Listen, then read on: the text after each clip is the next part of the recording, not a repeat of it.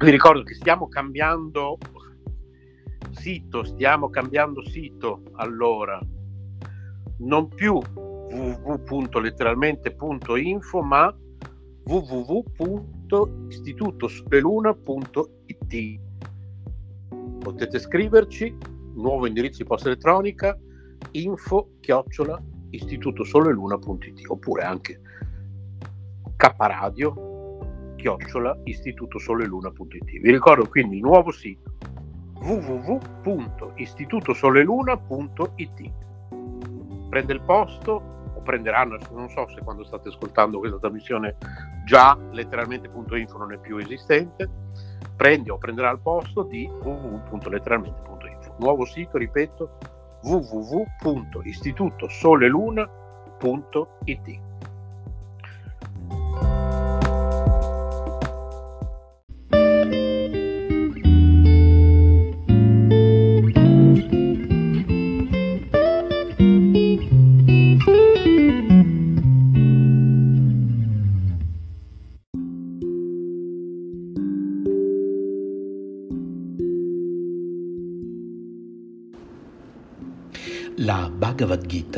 è universalmente riconosciuta come il gioiello della saggezza spirituale dell'India, esposta da Sri Krishna, Dio, la persona suprema, al suo grande devoto e amico Arjuna, con i suoi 700 versi fornisce una guida completa a chi desidera intraprendere il cammino della realizzazione spirituale.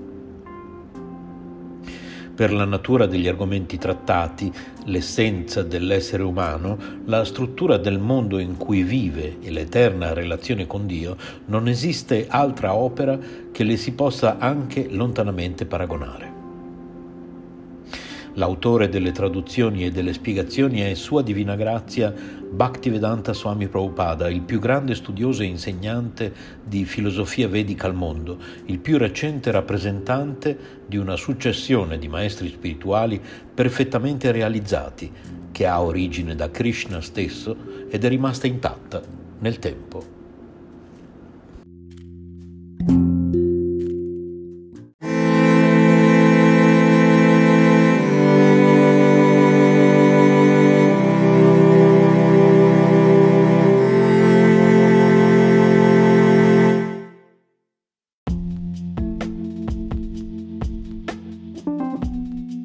Amore e buona energia, letteralmente Radio Yoga Network. Fa bene al corpo e allo spirito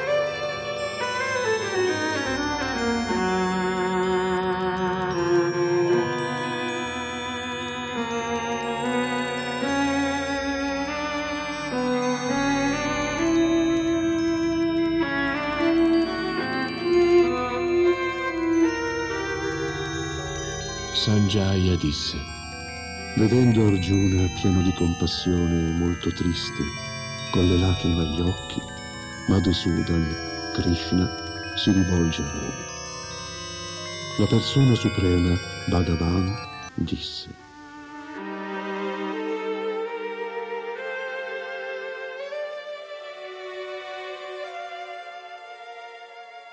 Mio caro Arjuna, come hai potuto lasciarti prendere da una tale debolezza? Non è affatto degna di un uomo che conosce i veri valori della vita.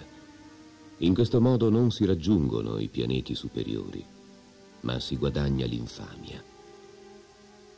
O figlio di Prita, non cedere a una debolezza così umiliante, non ti seddice. Lascia questa meschina debolezza di cuore e alzati, o vincitore dei nemici.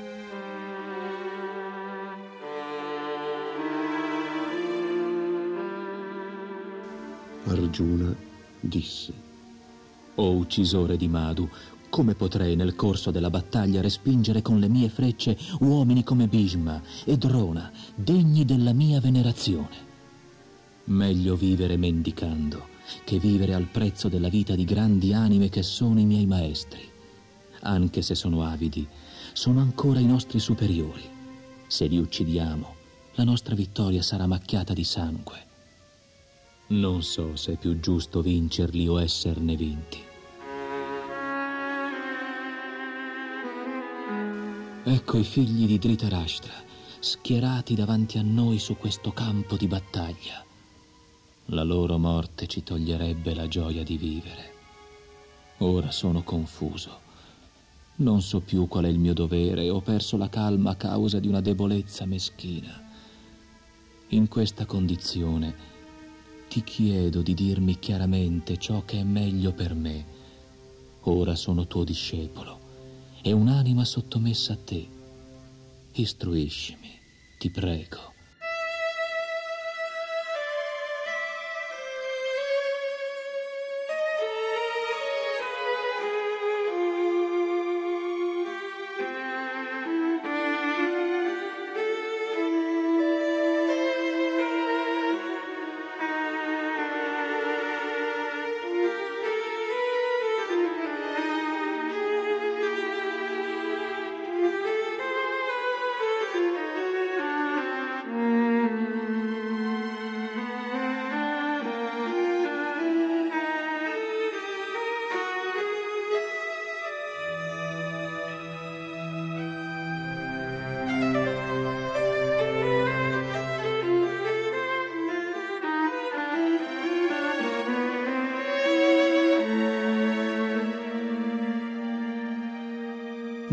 Vedo ciò che potrebbe allontanare il dolore che mi opprime.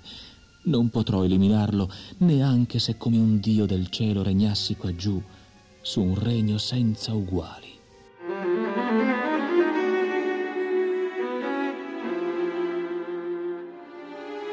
Sanjaya disse, avendo così parlato Arjuna, vincitore dei nemici, dice a Krishna Govinda, non combatterò poi tace. O discendente di Bharata, Krishna, tra i due eserciti, sorridendo si rivolge all'infelice Arjuna.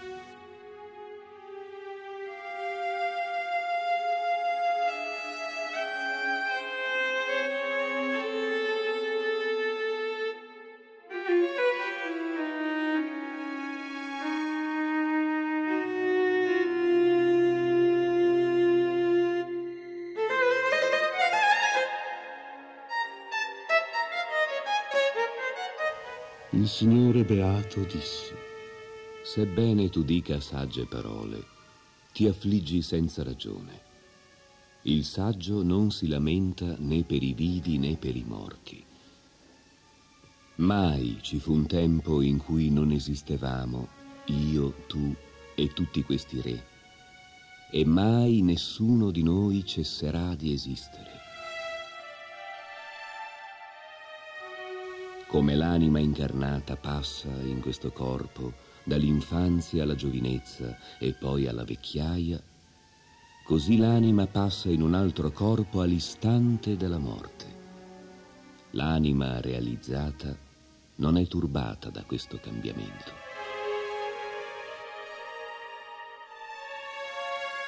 Effimeri gioie e dolori vanno e vengono come l'estate e l'inverno, o figlio di Kunti. Sono dovuti all'incontro dei sensi con la materia, o discendente di Barata, e bisogna imparare a tollerarli senza esserne disturbati. O migliore tra gli uomini, Arjuna, chi non è distratto né dalle gioie né dai dolori, ma rimane sereno e risoluto in ogni circostanza, è degno della liberazione.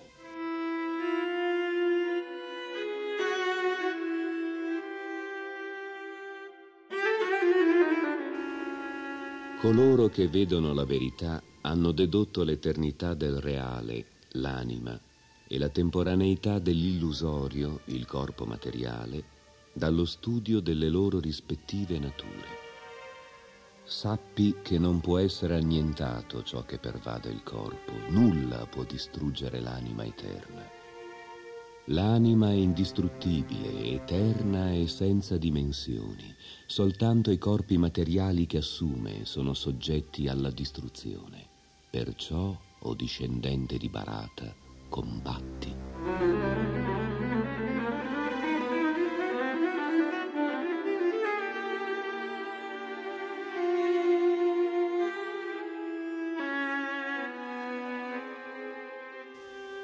Ignorante è colui che crede che l'anima può uccidere o essere uccisa. Il saggio sa che l'anima non uccide né muore. Per l'anima non c'è né la nascita né la morte. Esiste e non smette mai di esistere. Non nasce, non muore, è eterna, originale, non ebbe mai inizio e non avrà mai fine. Non muore quando il corpo muore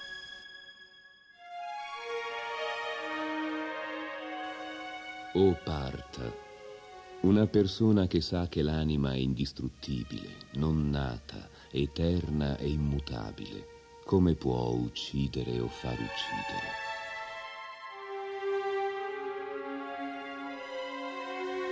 Come una persona indossa vestiti nuovi e lascia quelli usati, così l'anima si riveste di nuovi corpi materiali, abbandonando quelli vecchi e inutili.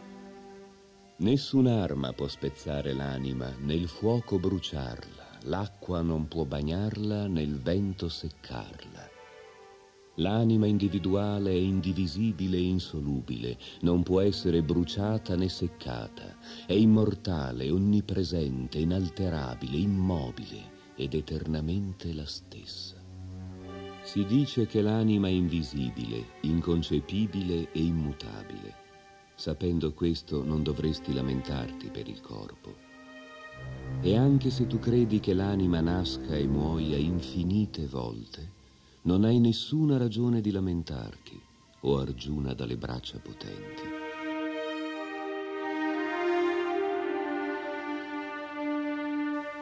La morte è certa per chi nasce e certa è la nascita per chi muore. Poiché devi compiere il tuo dovere, non dovresti lamentarti così. Tutti gli esseri creati sono in origine non manifestati. Si manifestano nel loro stato transitorio e una volta dissolti tornano a essere non manifestati. A che serve dunque lamentarsi?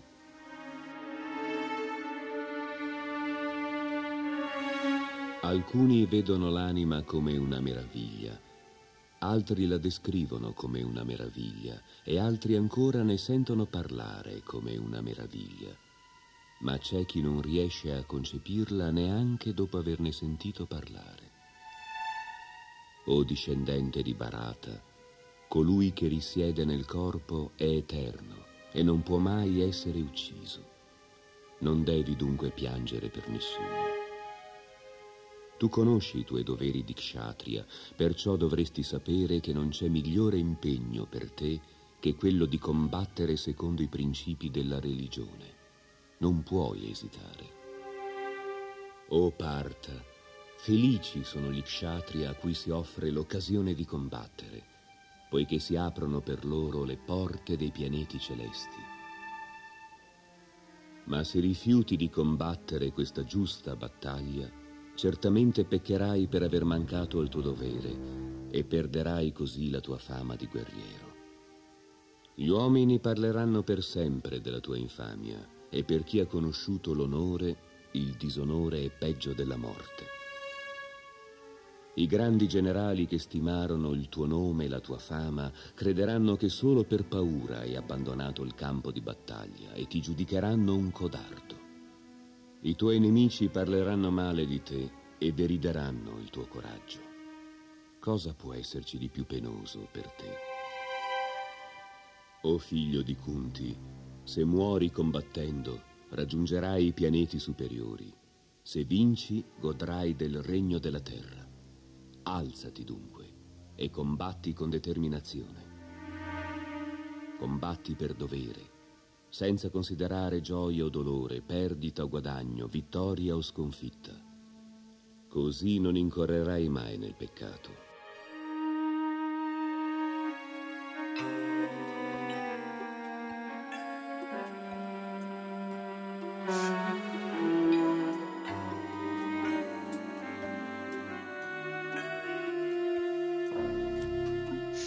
Finora ti ho descritto questa conoscenza col metodo analitico. Ascolta adesso mentre te la spiego col metodo dell'azione svolta con intelligenza senza attaccamento al risultato.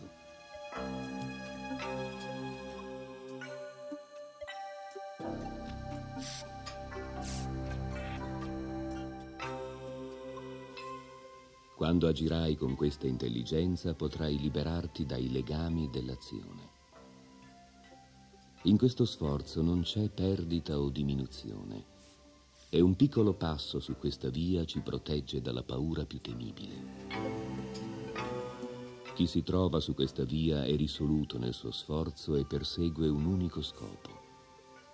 Invece, o oh figlio amato dei Kuru, l'intelligenza di chi non è risoluto si perde in molte diramazioni. Gli uomini di poca conoscenza si lasciano attrarre dal linguaggio fiorito dei Veda, che insegnano le pratiche per raggiungere i pianeti celesti, ottenere una buona nascita, potere e altri benefici simili. Desiderando la gratificazione dei sensi e una vita opulenta, essi non vedono niente più in là. Nella mente di coloro che sono troppo attaccati al piacere dei sensi e alla ricchezza materiale, e sono sviati da questi desideri, la risoluta determinazione a servire il Signore Supremo con devozione non trova posto. O Arjuna, supera le tre influenze della natura materiale che costituiscono l'oggetto principale dei Veda. Liberati dalla dualità e da ogni desiderio di guadagno e di sicurezza materiale e sii fermamente unito al Supremo. Così colui che conosce il fine ultimo dei Veda raccoglie tutti i benefici che essi procurano. Tu hai il diritto di compiere i tuoi doveri prescritti, ma non di godere dei frutti dell'azione. Non credere mai di essere la causa delle conseguenze dell'azione e non cercare mai di sfuggire al tuo dovere. Compi il tuo dovere con fermezza, o Arjuna, senza attaccamento al successo o al fallimento. Questa equanimità si chiama yoga.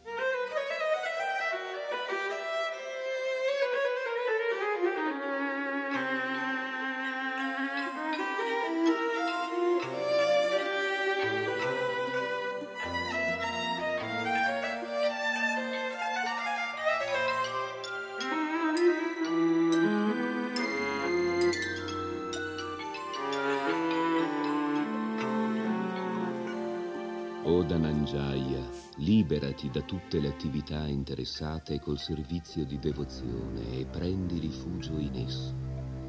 Avari sono coloro che vogliono godere dei frutti del loro lavoro. L'uomo impegnato nel servizio devozionale si libera dalle conseguenze buone o cattive dell'azione in questa stessa vita. Sforzati dunque di apprendere lo yoga, l'arte dell'agire. Il saggio impegnato nel servizio devozionale al Signore rinuncia in questo mondo ai frutti delle sue azioni. Si libera così dal ciclo di nascite e morti e raggiunge il livello che è al di là di ogni sofferenza. Quando la tua intelligenza avrà attraversato la densa foresta dell'illusione, tutto ciò che hai ascoltato e tutto ciò che potrai ancora ascoltare ti sarà indifferente.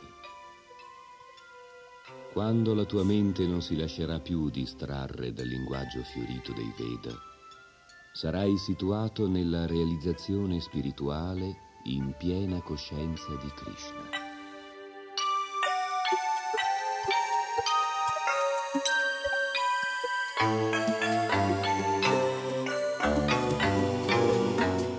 Arjuna disse, Quali sono i sintomi di chi ha la coscienza immersa nella trascendenza?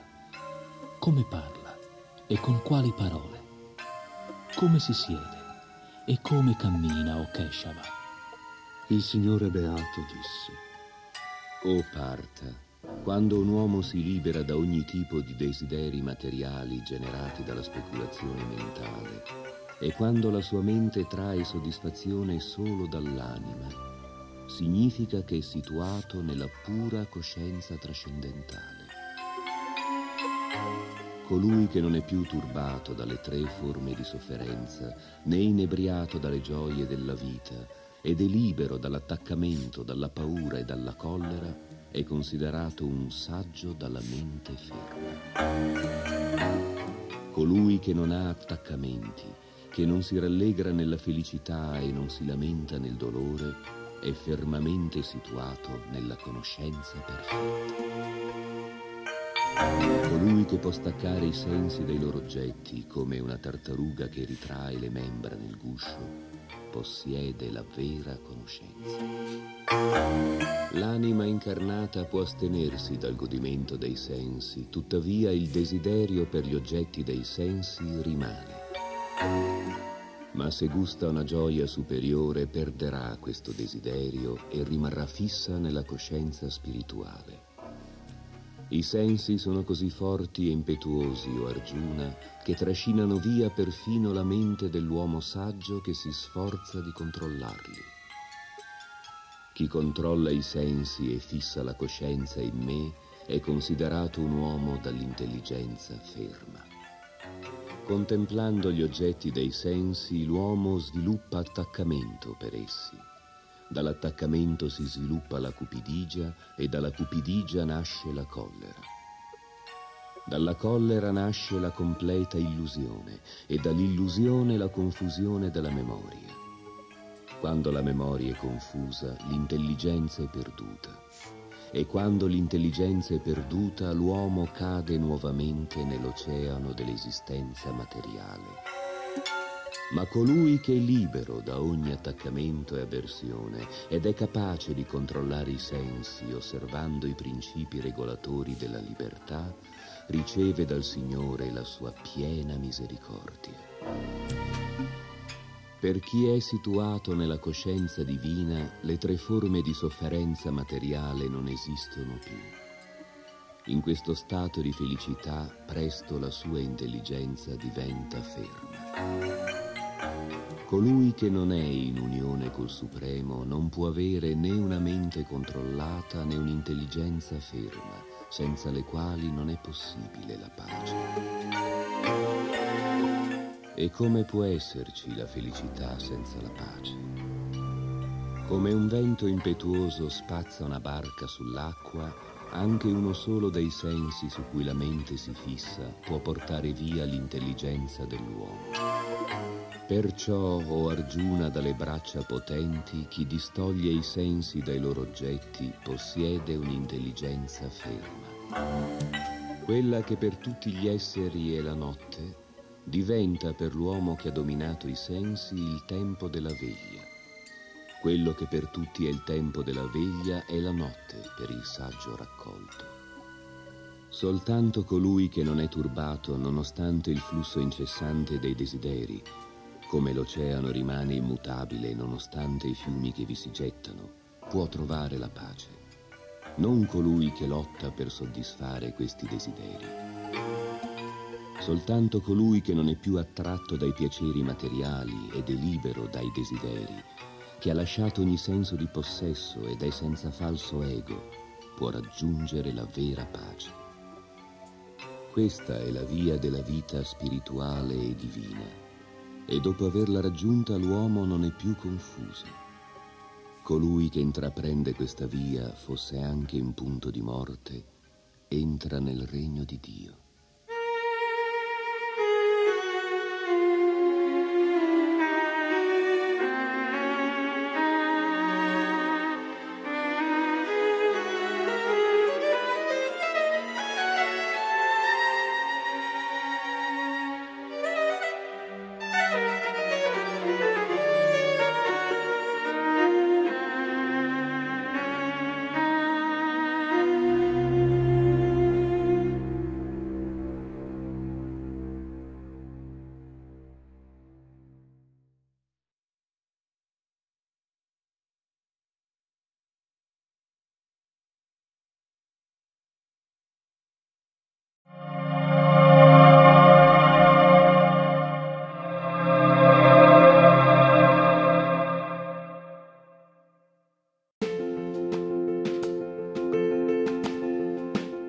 Emozioni e forti vibrazioni.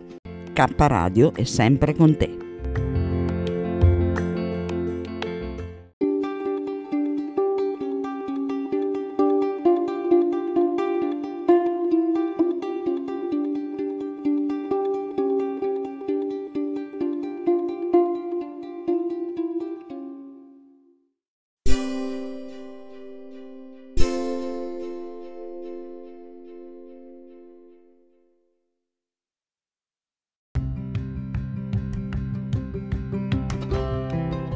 Sei all'ascolto di K Radio, un'emozione nuova. Dal passato un nuovo presente. K Radio Bologna chiocciolagmail.com